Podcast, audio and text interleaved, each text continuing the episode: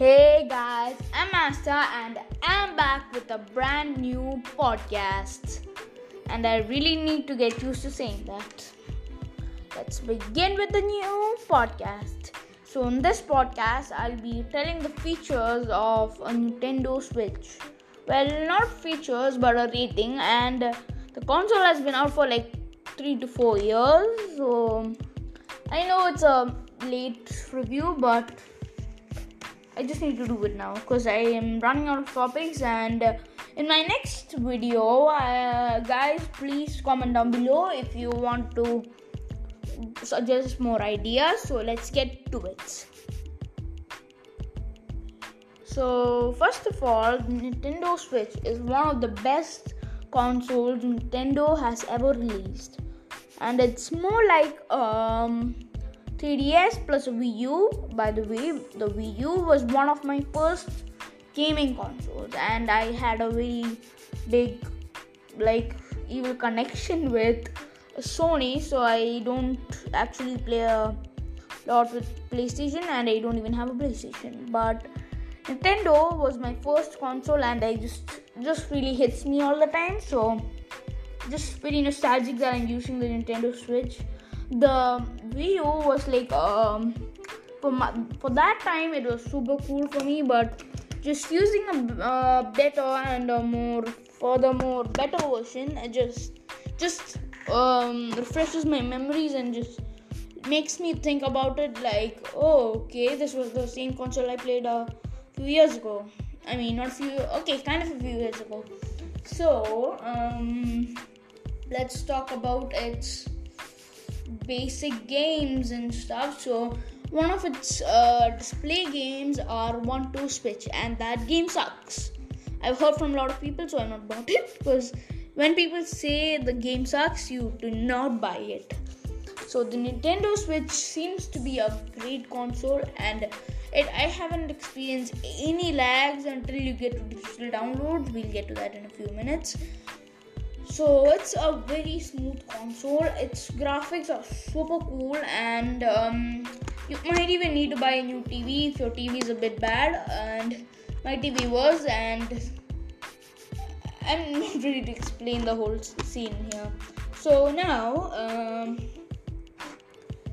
the uh, Nintendo Switch is uh, one of the or the best, like I said, of Nintendo's consoles. So if you ever like really want a console, uh, take it from me. Nintendo Switch is a really good uh, uh, console, because it might not have that much of a diversity like the P S game, like the P S series and the Xbox series. But I mean, can you just take around your T V and walk around the whole world with it? And uh, you can just you can't take away your uh, PlayStation thing all the time you travel, but uh, Nintendo Switch has a lot of cases that are very affordable, except for the and yeah the it's gonna say except for the console, but I usually say that, but this time not a chance, because Nintendo Switch, I don't know about India, but it's one of the most affordable consoles out there. Like it's three hundred bucks in the U S. I don't know how much it is in India, because I never checked the price in India. So yeah, yep, that's about it, and I mean that's about it for the consoles reviewing and stuff. Now let's get to the best parts about this console, the games and its inner system. So I think that's the best part for me. I mean, okay, it's a super cool console. It has these heavens on the top, uh, but forget them. I mean, never mind. So the games are not that diverse, uh, but some of the games are super cool and graphic, like Breath of the Wild, by the way, one of my most favorite games ever, in the uh, Legend of Zelda timeline, and uh, that's that. And um, I did do a video of uh, uploading my uh, most favorite Nintendo Switch games.